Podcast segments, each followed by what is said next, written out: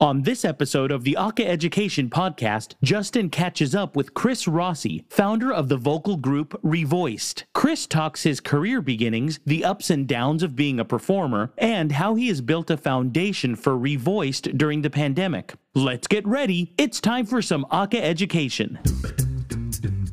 It's the Aca-Education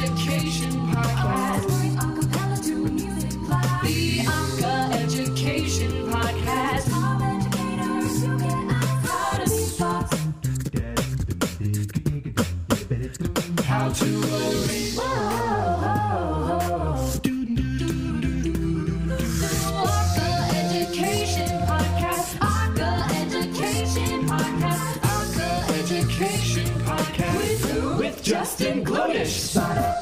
Everybody, it's Justin Glodish. Welcome to episode 27 of the Aca-Education Podcast. This week, I have a very good friend of mine joining us.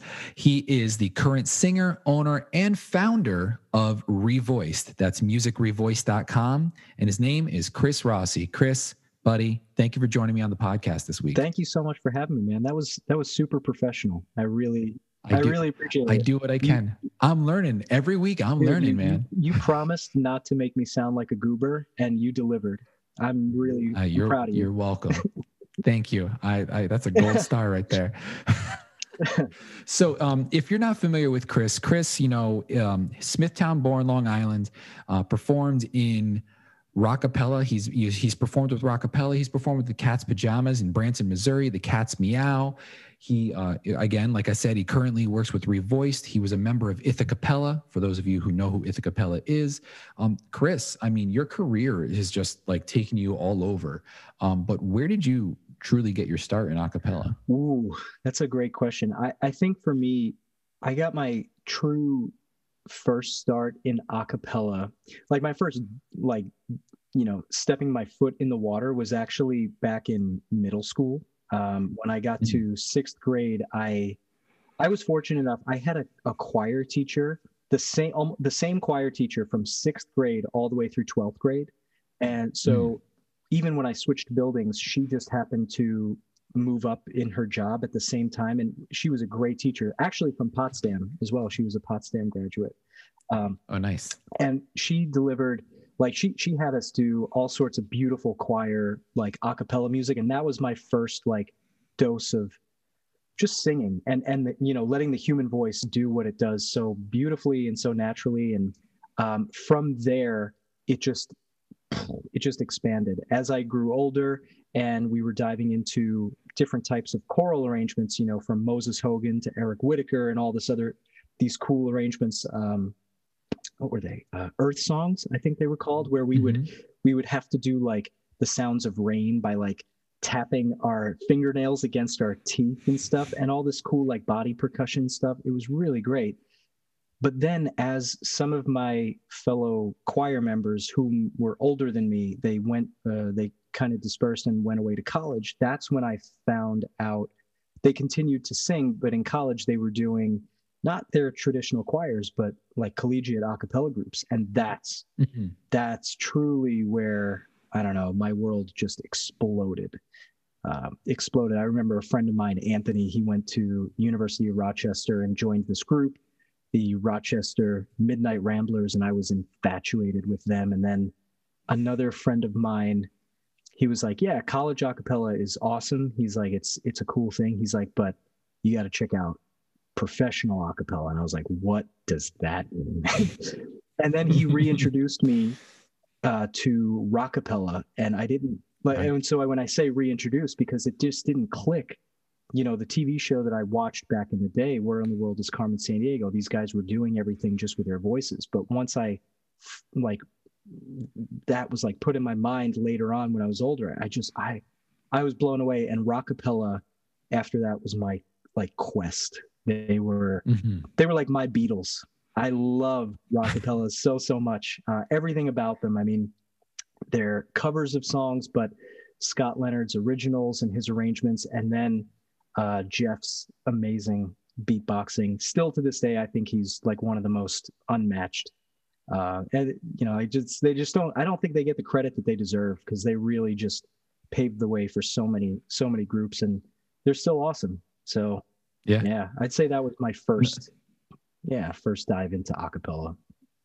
I agree. And I mean, you know, rockapella, not for nothing. I mean, I watched the show too. And like you said, Scott's arrangements, I mean, there's like just, you know, like even like Here Comes the Sun, Smiling, there's like so many, like even the originals, it's just great to hear. And, you know, even with that group, as as the evolution of that group happened, I know that like Jeff had arranged music for the group, and then, you know, George, when he was there, arranged music. And then, I mean, I loved Barry. I thought Barry was like awesome. Barry Carl, just the bass Oh, that came out of him, and then like seeing him sing, seeing him sing and perform like you're a mean one, Oh. Mr. Grinch. It just killer. And uh, with Jeff, I mean, you and I ended up like meeting him at like uh, a CASA sponsored was it East Coast Acapella Yeah, Summit yeah. um, back when they had those, and now all of a sudden it's like he's not only um, you know one of our idols growing up, but now he's like a friend and colleague, which is really cool. So I think that was one of the cool things that I um that I got out of you know meeting him and and meeting you and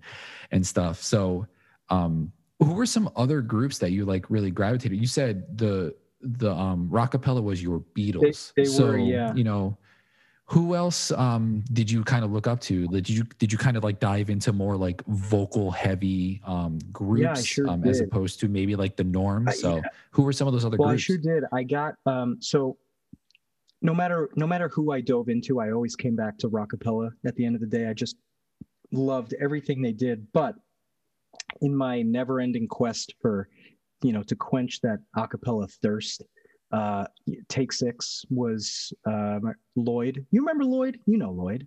Lloyd Duggar, yeah. Yeah. He, Yeah. he introduced me to Take Six, and I fell in love with Take Six because they are just unbelievable singers. I mean, the Grammy Awards they have, the nominations they have, they're just legit. But then I fell in love Mhm. too with like a completely different style of acapella, but it's um, like the King Singers from Yep. you know the UK, and they were. I remember they came to Ithaca, uh, where I went to school, and I um, I really wanted to see their show, but I had I had I went to school for business, and I had to go. I had this project that I was working on. I didn't get to see them, and I was so disappointed. And everybody else in the college group, like, oh, they're rubbing in my face, like you missed out. These guys were in like Ford Hall, and they didn't have any microphones, and they were just like, they they were they're this these six guys. Their voices just filled the whole room, but they weren't screaming or anything. It was just like good proper singing uh, and I was I was so bummed, but I loved the King Singers. Um, who else, man? I but then I also kind of slowly gravitated towards not just strictly vocal groups, but rock groups and, and and groups from yesterday that are vocal heavy. Like I fell in love with Motown music. So just Mhm. the Temptations alone and and Smokey Robinson, everything that he had his hands in was just amazing. Um, you know, Diana Ross, the Supremes. Um, but I loved uh, I mean, getting into some Stevie Wonder, but then I really fell in love with like Crosby, Stills, and Nash, and a lot of James Taylor's stuff because he did a lot of his own vocal harmonies. The Beach Boys, oh my God, the Beach Boys. Mhm.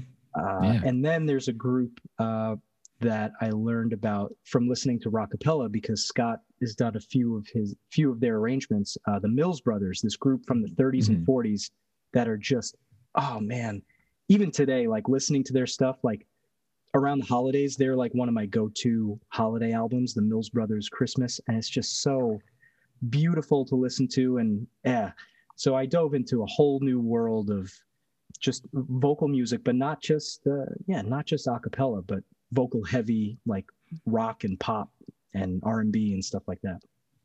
Yeah, I, you know, and I think it develops develops the ear and really makes you attuned to like the different styles that are used. And I know that you've arranged your own music over the you know the course of your career, Mhm. and um, I think that has a specific say in it. You know, you develop kind of like a sound um, based on like the different styles that you hear, or how can you morph those influences into your own personal style and your own personal brand you know and, and going back to rockapella for a second i mean you ended up performing with them you know you who you idolized and uh so i how, what was that experience like finally getting to be on stage with rockapella Oh man, man? that was that was stupid. I, I like I was so blown away. So what happened was I Jeff, who who's our good you know good friend, and Jeff kind of like I owe a lot of what I do today and things that I've experienced to Jeff. He he really he was not only a good friend, but he was a mentor. He was such a good role model. Um,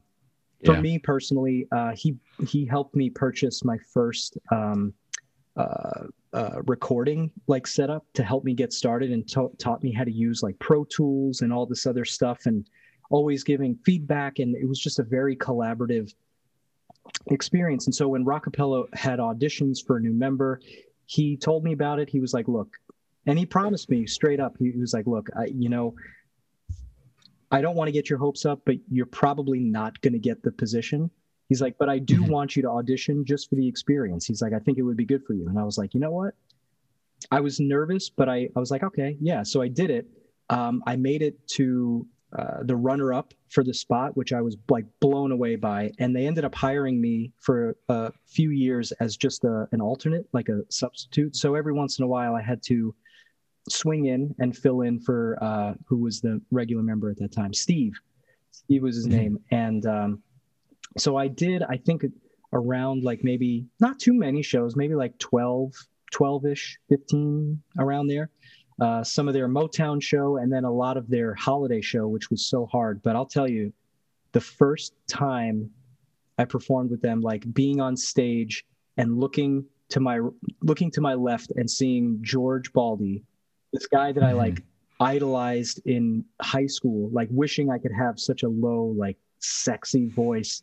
Um, not only that, but he's such an amazing performer as well. And then seeing Scott, who just like you know sings unbelievably high and just is this musical like beast uh, of a mind. And then looking around and seeing Jeff, my buddy, like just drumming his face off, doing what he does so naturally that people idolize. And like, I learned how to beatbox because listening to this guy, and then also singing with uh, the other guy at the time was John, uh, John Brown, and it Mhm. was just like those guys were pro, man. It was unbelievable. So the sound check was nerve wracking because they were just like going through the motions, saving their voices, but I didn't. It made me like second guess what I had like prepared. But come showtime, like curtain went up, and these guys like were pro and flipped the switch, and it was like we just started singing, and I felt like I had been singing with them for years, and it was just it was magical. It- I'll never forget. I'll never forget that day, uh, and just sharing the stage with Jeff is always ah, that was so much fun. So much fun, man. Awesome. And you know, and now you've you've basically taken all of that from that mentorship that you got from from Jeff from Rockapella and you now are a part of ReVoiced. I mean, you had some pit stops along the way, you know, uh, in Branson, I believe uh cruise lines Yeah, yeah. and whatnot. And um, so, you know, but now you have this group ReVoiced, which um, recognizing some of the members, I mean, you got a couple former uh, Ithacappella guys in Yeah. there. Um, so you just introduced Connor into the group, Connor Smith. Um, you know, great voice, by the way. Um, and I love the sound that you've all developed, you know, and I wanted to, before we get into that, I want to talk about the chance that you're you're taking. You know, you've created your own professional group, and I know that there's people out there who, you know, they start their own groups in school, or maybe once they're out of school, they look into semi-professional groups, or maybe they really take that that next step and really want to pursue a professional career um, performing, you know, around. So, could you talk a little bit about um, the challenges that you've had in in creating ReVoiced? Yeah, it was. Um, it's been it, every day there are new challenges. Uh, so ReVoiced to this day has been around. I started the group in 2012. Uh, I had left. I was performing in Branson, Missouri, with the Cat's Pajamas. We were we had done season three of the Sing Off with uh, the Pentatonix one that year, and um, it was a great experience. But I was just like, I, I had this realization where I was like, I was getting paid regularly to do what I loved to do, but the job that I was doing, I just, I lost so much passion for it for countless like reasons. Uh, you know, uh, relationships in the in the group, uh, my employers just not seeing eye to eye, the music that I was doing, being in Missouri, being so far away from my family here in New York. I don't know. I was missing something. So uh, I started ReVoiced, and ever since day one, it's just been challenge after challenge after challenge. And it's, um, I don't even know where to begin. It's like in the beginning, the hardest thing to do, I would say, was well, it, it was kind of like juggling. Like y- y- there were so many different challenges that would pre- like present themselves at various times. So the biggest challenge in the beginning was forming the group just in and of itself. I was lucky because I had two of the guys that left the Cat's Pajamas w- with me. Um, We Mhm. just ended up starting a group together. So I had two, three of us. Then we held auditions for the other two parts, our drummer and a vocal bass. But when we don't, when you don't have a whole lot of work on the docket, keeping people is especially at this age like at this part of your lives where you you know bills are a reality man you like you have to you Yeah. have to eat you've got to you've got to pay off your your phone bill you've got to you know everybody's life happens dude so without the work um that was probably the biggest the biggest thing. One like getting work was tough. So finding people that would believe in us like agents to represent us uh, in various different markets whether it was cruise markets whether it was corp- private corporate events whether it's performing arts centers um, uh, retirement communities. It didn't it didn't matter. E- finding an agent in whatever market to take a chance on a very new green act that didn't have anything really to its name was like it's that's a tough sell. It's a really it's a really Yeah. tough sell.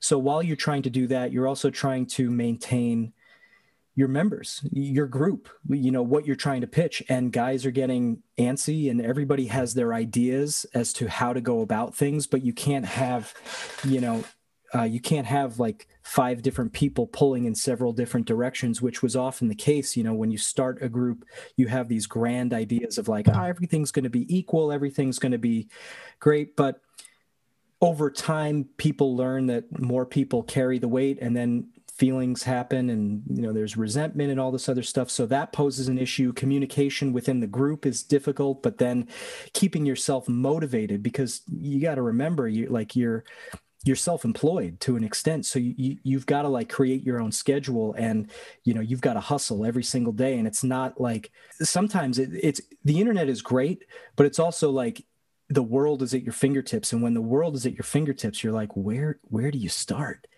You know? And that like just that thought of just how big the world is can be so daunting and paralyzing.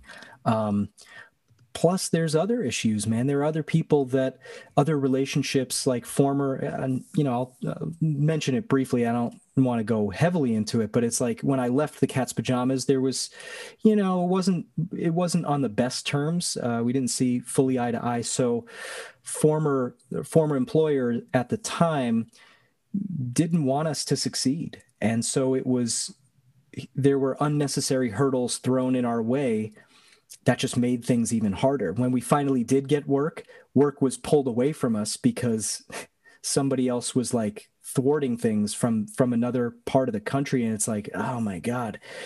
So there's tons and tons of um tons and tons of challenges hurdles uh contract issues you know learning how to negotiate you know figuring out oh wait we're we're a business technically so oh man we have to do taxes. How do you do taxes? Right. like there's so many different things that i was like you kind of learn on the fly. You kind of learn as you go. You you know you, you learn very quickly the importance of networking and asking Mhm. people who like hey how do i what, what's accounting? How do i do this? Like and they're like oh you can use quickbooks. And it's like okay how do i use like use just so many different things on top of like you just want to make music and you just you just want to sing you know?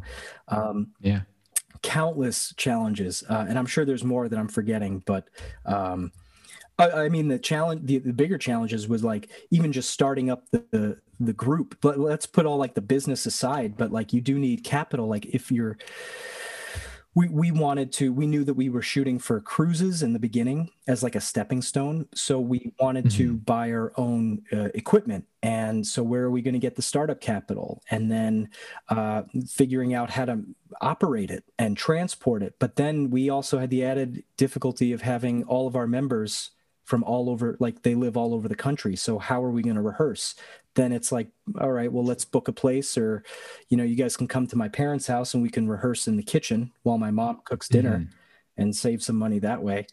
Um, so many challenges. So, I mean, like I said, I'm probably forgetting a lot of them, but it's just, it was nonstop. Even to this day, it's just every day, it's just something new, but you learn. You learn to roll with it. You're like you, you have instead of looking at it and getting deflated, you have to look at it as like a learning experience. Be like, okay, how can I how can I like compose myself? What can I learn from this, and how do I just keep moving forward? Yeah, man. And you said you you started the group in 2012. So, I mean, you're going. This is year nine, and Crazy. you know, I mean, I I give you all the credit in the world because you know, who knows? I mean, there's there's people out there who don't have that drive and ambition like you do and you know you say maybe after year one year two it it, it becomes you know Yeah, it's tough.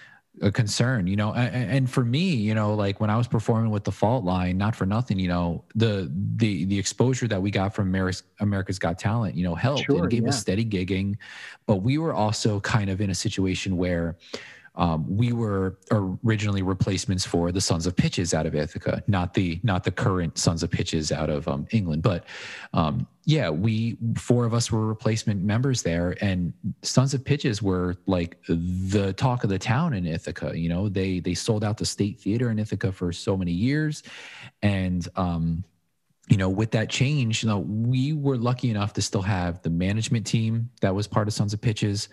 Um, you know, we made a shift into a new like booking agent for colleges, but like we already had that. We didn't have to go out and find that. But once the the luxury of having that, the free publicity from that started like shifting away because a new season was coming or whatever.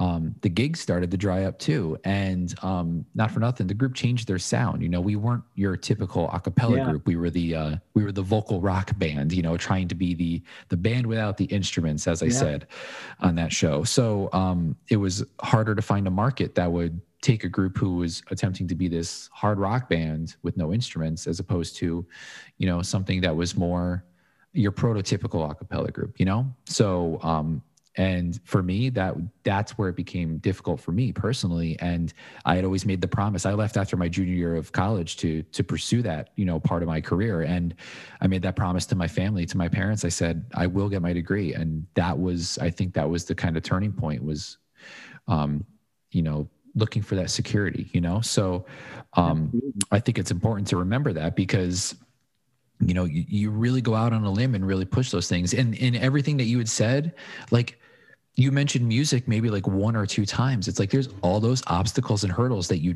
don't think Yeah. about you know? Like even even when it comes to you know you said doing taxes you know contract negotiations finding those agents. But then you know what about you know your in terms of merchandise and helping promote your group promoting your brand websites you know getting a graphic designer you know making cds selling things online the recording process who's going to mix who's going to master. There's all these things that like especially for me when i mean i was 23 20 you know 22 23 years old when i was in the fault line. I wasn't thinking about that Sure, stuff. I was like i want to i want to i want to perform let's go make some money. Let's go, you know you know like i was young and you know i look at i look back on it now i'm like man there's so many things i could have done differently.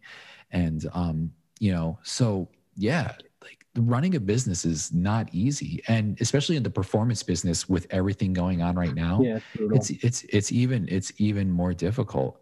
But you know you have you know listening to recordings i mean i i kind of have a lot of your recordings like not just you know revoice but i have you know some of the i got the mad world the christopher rossi mad Oh, world man, I remember, um, and uh, what's that? What else was that? What goes goes around? around, you know, comes the, the the JT. You know, and you know, you've really developed your own style and you've developed your own groove. And you know, looking at the guys here, you know, I, I in reality, I mean, me being the acapella nerd that I am, like.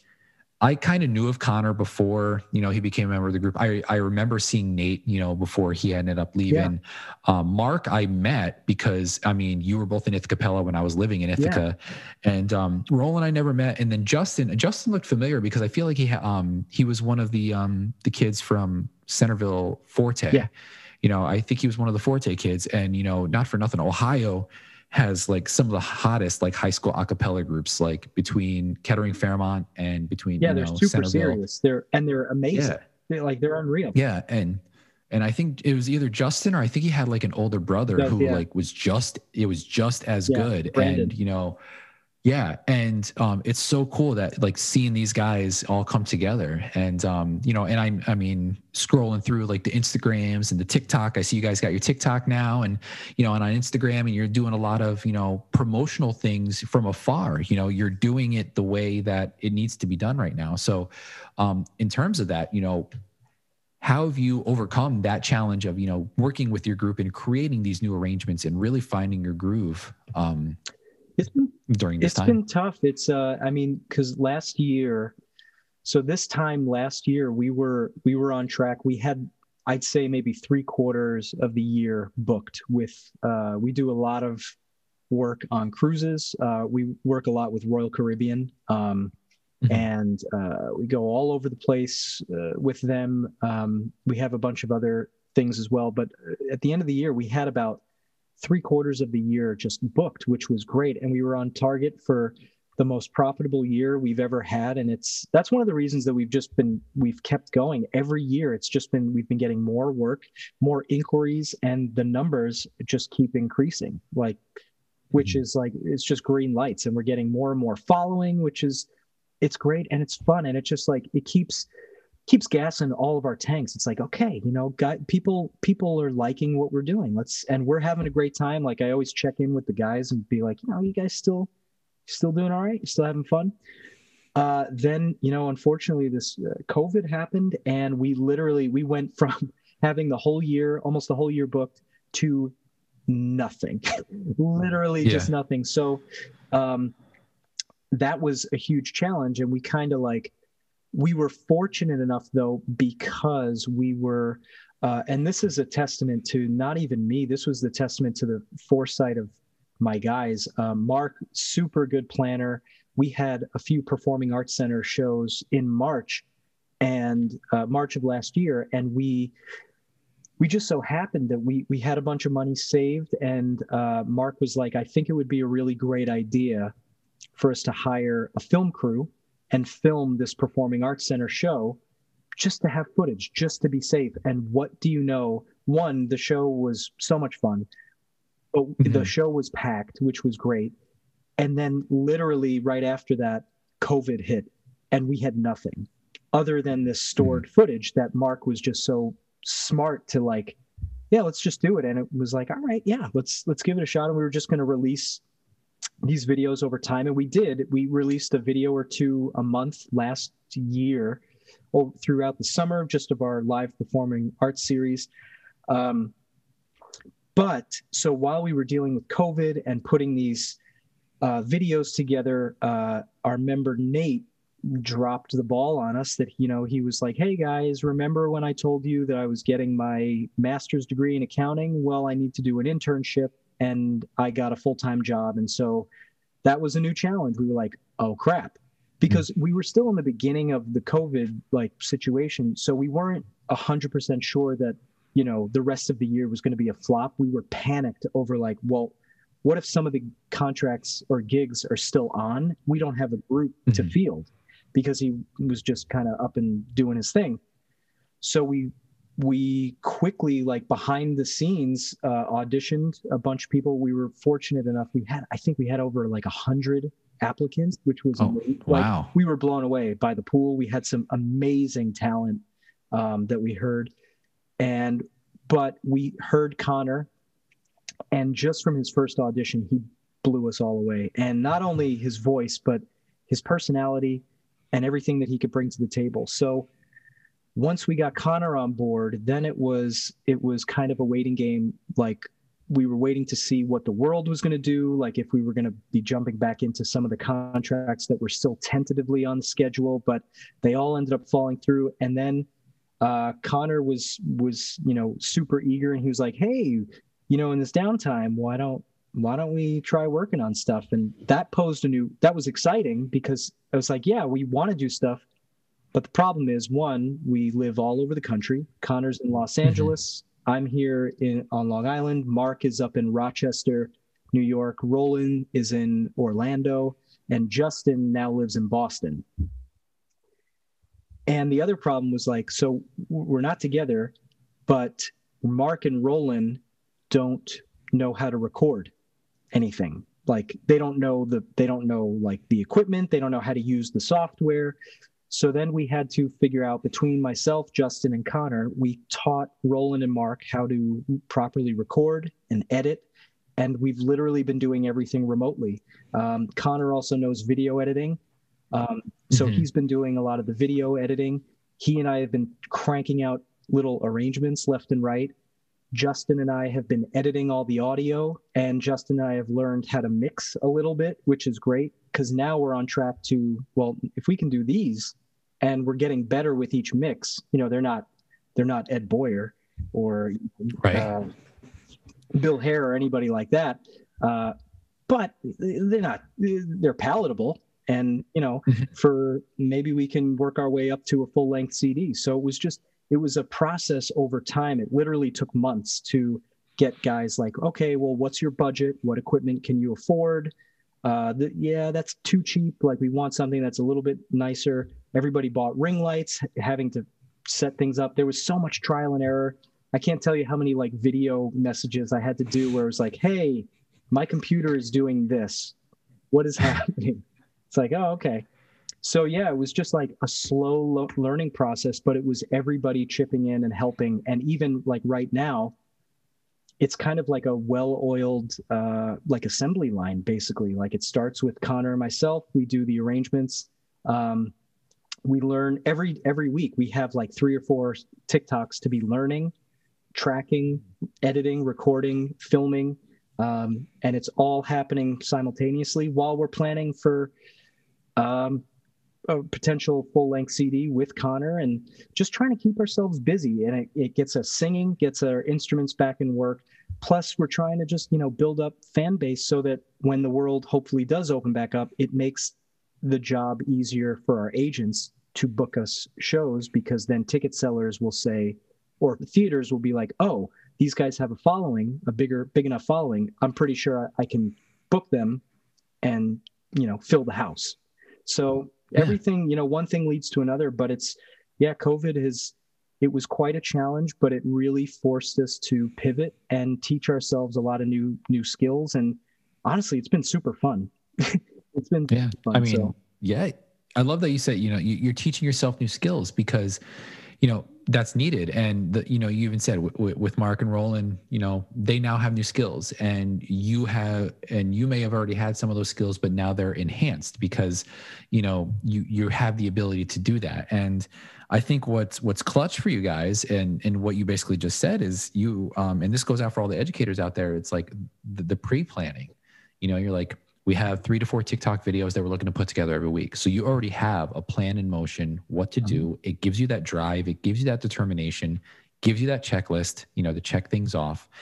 And you're making it work remotely, you know, and you know, with all of us, you know, trying to figure things out remotely, um, yeah, you, you're you're developing it, and you know, I see I, I see the videos on TikTok, and I see um the Instagram videos too, and I notice Justin, you know, not only does a lot with you guys, but I see that he does a lot of the mixing for um basically this group that formed from TikTok, and that's Ear Candy like a lot of these a lot of these six soloists that just have come together. And actually i think one of the members is actually uh, nina from uh, citizen queen you know who's a part of that. And um so there's a lot of like lot of cool things that are happening. And i wasn't on the tiktok train you know a while back but you know there's so much to gain from that. Like a lot of people are utilizing that to their advantage. Social media has really taken a strong especially for um, performers it's really taken this um, this opportunity to to make yourselves known.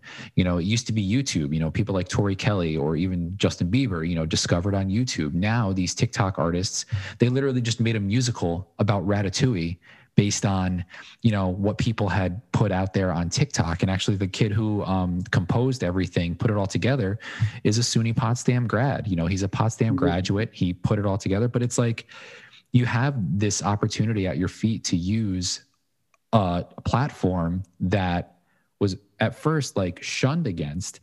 And now like performers and artists are really using it to their advantage to make themselves known and and really put themselves out there. So i'm i'm really hoping that you know when the world does open back up that following that you are gaining right now is going to open up like you probably have a full year of, of gigs as opposed to you know 75% of the year you know? Yeah, so i'm rooting for you. I'm you, rooting for you man. And you better you better get around to, to where i am because uh you know it's been it's been too Well, long yeah, we, So- we we do like normally. I mean, during a normal year, it's it varies to. I mean, we do a lot of work on cruises um, because they're they're a great um, they're a great stepping stone of, of a gig, and it's a very cush gig um, in the sense of what we do on ships. Like we're guest entertainers, so we kind of bounce from ship to ship and perform uh, like a, a week, and then go to another ship. Um, but on top of that, we normally do uh, a lot of performing arts centers, um,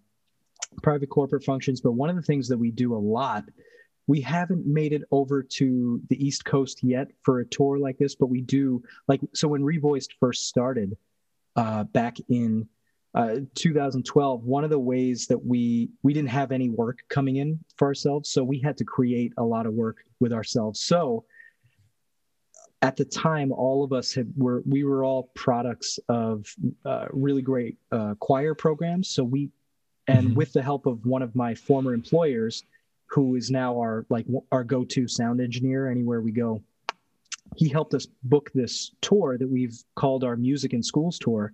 And we do it every once in a while now. We and it's also like a it's a fundraiser for music education programs. And to date we've raised over $70,000 for music ed like all across the that's amazing man country. yeah um, but yeah, we would have to do this, and so that was another thing that I had to learn. Is like, okay, uh, y- you know, cold calling these schools and reaching out and selling this this idea of of a show that wasn't going to cost teachers or school districts any money at all, like bringing them this Mhm. free show, but then like structuring it in a way that everybody can benefit from it, but then coordinating all the promotional materials like you were saying earlier goes back to like merchandising. Well now how do we travel with all this stuff? We had to like rent a trailer. Mhm. we had to rent a sound system and all this other stuff. Uh, so we did that in the beginning. And i'm really we do it occasionally uh, in wisconsin still and a lot in the west. So like uh, oregon and washington state. But i'm really hoping at some point to bring us out to the east coast because so many friends are music education you know teachers choir directors and it would just be it would just be so much fun but we just haven't had honestly we just haven't had the time and i haven't had a long enough period of time where we've been able to come here and i still need to figure some other things out but you'll be the first to know when we come out here man because i yeah I, I would love to. That's right i will be. Drag you up on stage with me Oh Lord. All right. Yeah. Okay. Uh, as long as you give me enough notice and what I need to learn beforehand, unless you like you, you do the whole rockapella pretty woman thing, which would be Oh, kind of weird. We'll but plan uh, it out. We'll plan it out. I, I won't right. set you up for failure. We'll set you up That's for fair. success. that's fair. Um, one last thing before we go, because you you've brought up a lot of great. We've had a lot of stories. You know, we've talked about you know literally the past you know eight years. It, it, this this show has literally been uh, Chris and I catching up, and I'm hoping you're you're enjoying everything. And you know what? I'm 27 episodes in. I don't mind Yeah. that. um, but uh, one thing that um, I think is important that you mentioned to me about the group that you have is playing to your strengths Huge.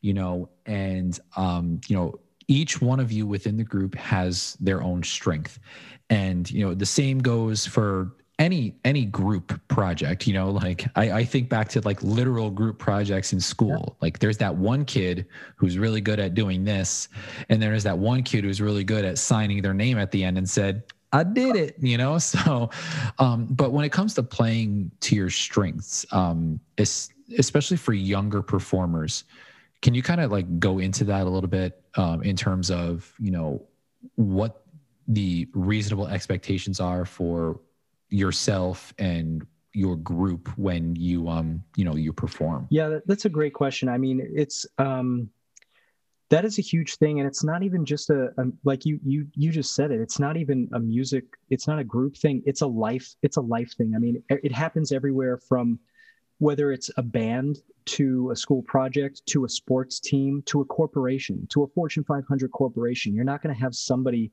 that only knows tax accounting be negotiating contracts you know like Mhm. playing to your strengths is one of the and it's been one of the longest and hardest lessons that i've had to learn and accept myself and it's only become a very recent revelation um, whenever when i was younger i always wanted to be man i wanted to be somebody else. I, and to an extent i still want to be like there's a part of me that wants to be i love justin timberlake. I would love to do what that guy can do. I wish i could perform like bruno mars or michael jackson or i wish i could riff like ariana grande.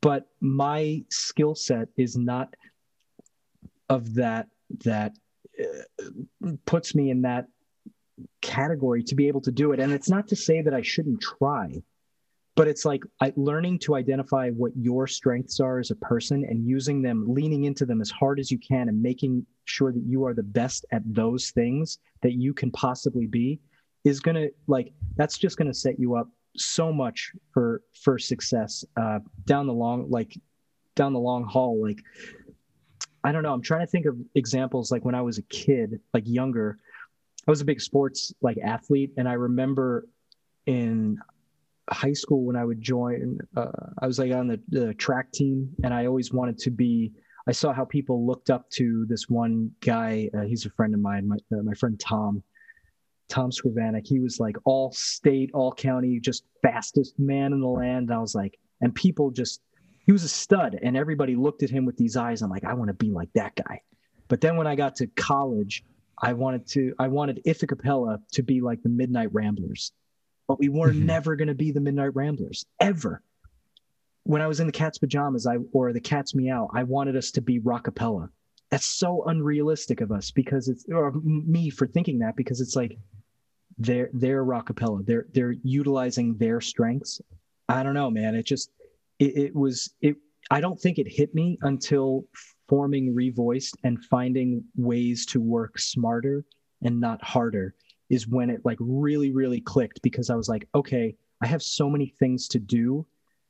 It's just not it's not logical for me to like okay if we're on a ship and we have to do sound load in but yet we also magically have to have like the lights designed well, i can't be in two places at once. So you know f- leaning into using the other people um, in the group seeing who would be interested in doing it and roland loves it and he's been he's spent i he's spent like days in the theater just designing lights and it's like a passion of his. But then just speaking like musically it's like okay i've always wanted my group to be kind of like rockapella and the way that George Baldi would sing you know uh, solo in rockapella or hold down a bass line. I, I want that for this song but that's not realistic because roland is not George Baldi roland doesn't have Mhm. the same capabilities doesn't have the same vocal range that george has but roland has what roland has and what roland has is so damn good in and of itself. And it's like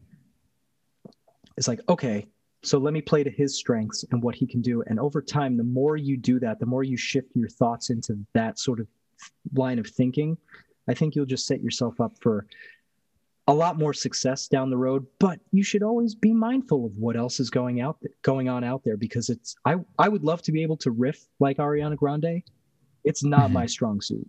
But i can do like you know scales and agility runs and try to improve and so that i can and work on things that i can employ when i'm ready to to get there. But to right off the bat like you know jumping in the deep end and trying to do a crazy riff that like it's do do what you know first and then build from there. That's that's my thing. Yeah. so um in terms of like student sorry go back to your question i'm like rambling again No, just like in general, you know, especially for younger students who uh, like would love to riff like Ariana Grande or, you know, would love to have the vocal capabilities of what, you know, even Justin Bieber can do. Or, you know, even for some of my students who are big into the rap scene or the hip hop scene, being able to have uh, the the ability to lyrically create some of the things that a lot of the hip hop and rap artists these days now create. Sure. You know, like it's like setting yourself up for proper expectations. Yeah. You know, ha- I, I think that proper expectations definitely like not being so yeah one thing not expecting to you know to reach the moon in in a day you, you know what i'm saying Mhm. um having the patience patience is a huge thing but also being able having the due diligence to work and study. Like one of the reasons that um you look at i mean let's just say i don't know her background um so maybe it's not a great example but ariana grande is like her voice is un, unreal but again i don't know her background. So maybe like justin bieber though he is uh he's just a natural like natural musician um but charlie puth is another one. He is just such a Mhm. good musician. He knows music unbelievably well i mean the dude's got perfect pitch um and he just knows his craft uh so so well i, I heard a story um uh years ago i bought this cd uh, a posthumous Michael Jackson CD, uh, Xscape. Mhm.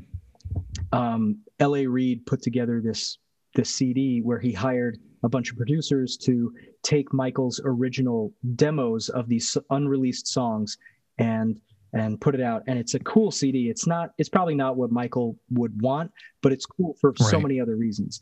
And one of the other producers uh, uh, is um, Darkchild, and he had worked with Michael in person when he was alive and uh, he remembered his first like big break like you know like be at the studio at like 9 a.m because michael's going to be there he he's like all right well i'm going to get there early uh to just like get a step on it he got there at like 8 8.30 and michael was already there.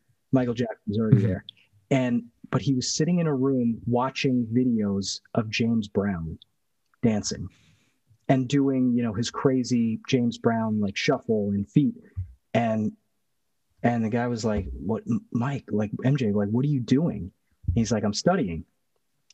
And this I remember like you could see like Darkchild was like here's Michael Jackson the king of pop the greatest showman and entertainer of like like all time is saying I'm Mhm. studying. And he's like but you're so good. Like why?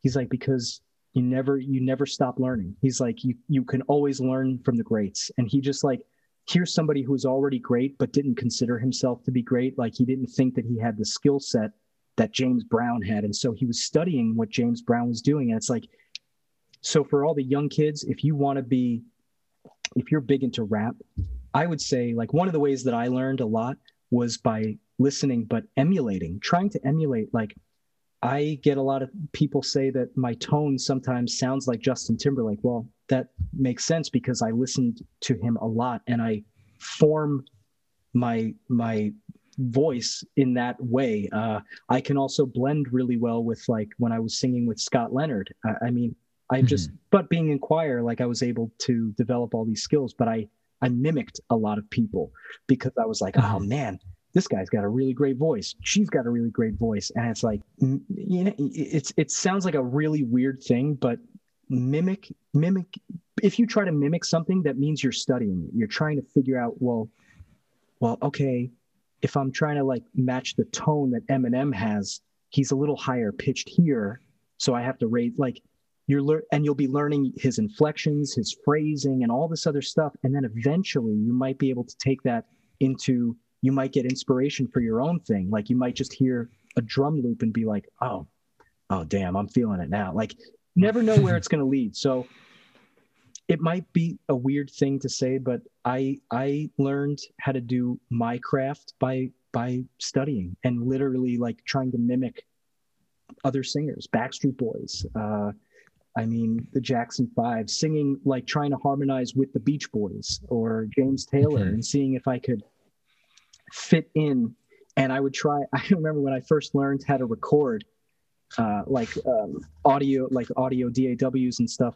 I would import a song and try. I would do it a lot with rockapella tracks, but I did it with James Taylor too. I would I would try to recreate some of his harmonies and see if I could like trick my own ear into thinking that I was on the track. I Right. don't know. It's like a as I'm saying it, I'm like, that is the stupidest advice ever. But it's it's really it's really not because like again it comes down to that overarching idea of studying and continually Yeah. learning like you never stop yeah, learning you never stop learning. you know uh, I mean, riffing is like it's just like knowing your scales, and if you can sing in key and just you know making your voice more agile and being able to cleanly move from note to note within the key. Uh, I mean, but knowing the path. I mean, some some artists like you might think that they're just busting it out on the spot, and there are some artists that might be able to do that. Like Brian McKnight is insane. Tori Kelly Mhm. is insane. I think she's so underrated and so underappreciated uh, but I think she's one of the best female vocalists out there. I think she's outrageous. But we don't know. She might spend hours like practicing and designing these riffs like with a keyboard. We don't know. It Right. might not be the case, but some people do that and then they store them, they memorize them, they drill them into their, you know, their larynx and, and their vocal cords, and then they they pull it out when they're good and ready. And it's just like a little Yeah. trick. I think developing, yeah, develop your own, but do what works for you. I mean, that's what that's what it comes Right. down to. Gotcha. And I mean, to go back on Ariana Grande for a second, because you you mentioned her, um, you know, a lot of people don't realize is that you know she she has a, a pretty solid Broadway background too. You know, she has you know that Broadway sound. She was in the Jason Robert Brown musical Thirteen. You know, she was one of the characters in that show. Actually, a few artists like uh, Max Schneider was also in that Mhm. show.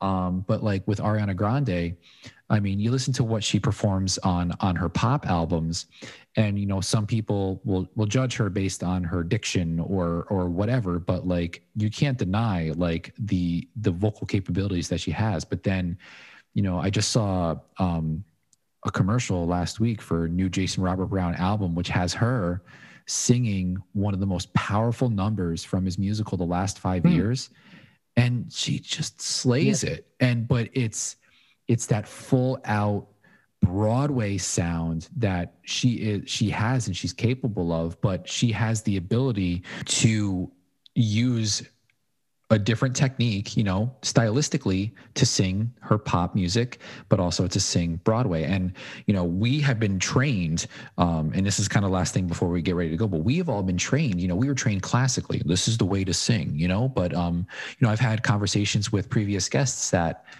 there's different styles out there that need different stylistic approaches and different technique approaches. So, um, you know, like, and someone like Tori Kelly, you know, who really, um, would like kind of grew up in the church, you know, and, and really sang from the church. And I love that you brought her up because one of the coolest things, like she was discovered on YouTube. Like, so, you know, that there's the talent there and it wasn't like here we're going to put you in a studio we're going to auto tune the heck out of what you do no we're going to let you do you and i mean just had an appearance on the masked singer this year you know just released a new album. You know she had a leading role in the the animated movie sing. You know she's she's got it.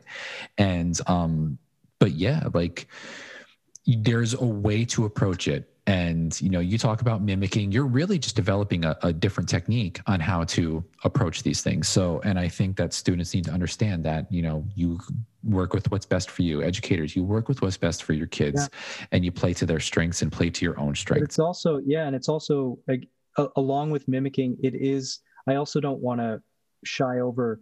Don't be afraid to try certain things. Like even when you know what your skill set is, uh, you know, try to push your boundaries because you're going to learn. You might learn you you're capable of doing something you had no idea was even possible, and it's like Mhm. you're never you you'll never know if you never try but take stock like weigh things realistically be rational about y- your your your things it was i remember i remember something i was on the uh when we were when i was in the cat's pajamas and we were on the sing off we were getting ready to film we were rehearsing on the studio and we were doing sound check and i was singing a i was singing uh, our the song that we had prepared for that week and i was doing something and uh Deke Sharon is the he's like the overseeing like music director of, of that show and basically everything a cappella out there. Mhm. Uh, and said something like I did something because my two employers, my bosses were like, "Yeah, do this."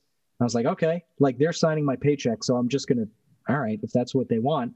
But then Mhm. I did it on the microphone, and Deke like pulled me aside afterwards. He was like, and he said it in in the Deke way, and it was very it was very nice. He was very thoughtful.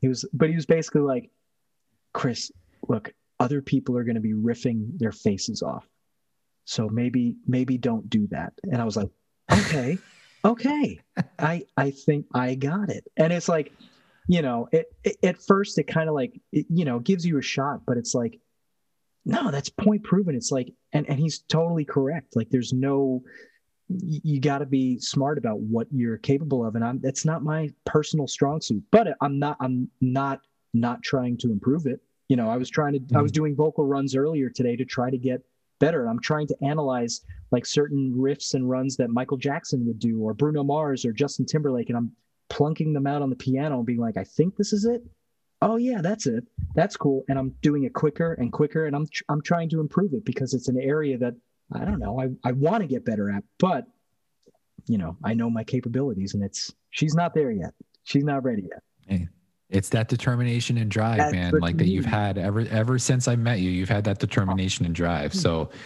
um, I wish you the best. I hope. I hope you know we get out of this funk soon with COVID, and you, you get back out there and you perform and do what you love, likewise man. i Uh, hope you get back to normalcy with with the students and i can't imagine just what it's doing to kids mentalities your mentality and just like the in classroom like social experience that that students need at, at that age Mhm. man especially for choirs like you guys that's what you need man you need it so I. I hope i hope uh for you guys as well Thank you.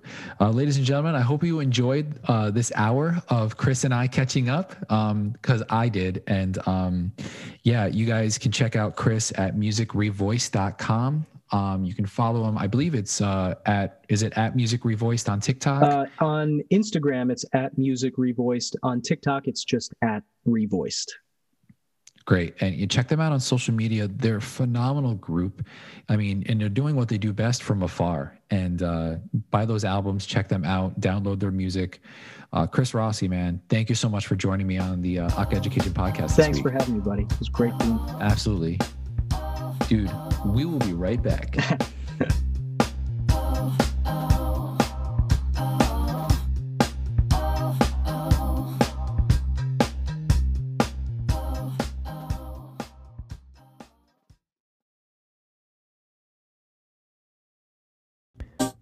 first time I met Chris, I knew he was going to do some amazing things in his life, and it was an honor to catch up with him this week. Make sure you check out Chris Rossi and ReVoiced, musicrevoiced.com. And thank you again to Chris, my good buddy, my good pal, for joining me this week on the Aca-Education Podcast. Be sure to check out the links in the episode description for resources from this week's episode. Follow the podcast on social media at AcaEd Podcast on Twitter, Facebook, and Instagram. And follow me, Justin Glodish, at Official JGlow on TikTok and Twitter. If you haven't done so already, make sure you subscribe to the podcast. We're found on Anchor, Stitcher, Apple Podcasts, Spotify. New episodes are released every Wednesday. You can also now tune into the podcast on Acaville Radio, acaville.org. If interested in supporting this podcast with a monthly donation, go over to anchor.fm slash podcast to do so. And if you ever have any questions about the podcast, suggestions on future guests, please email me at acaedpodcast at gmail.com or leave a voice message on the Anchor website. From the Aca-Education Podcast, I'm Justin Glodish. We'll talk soon.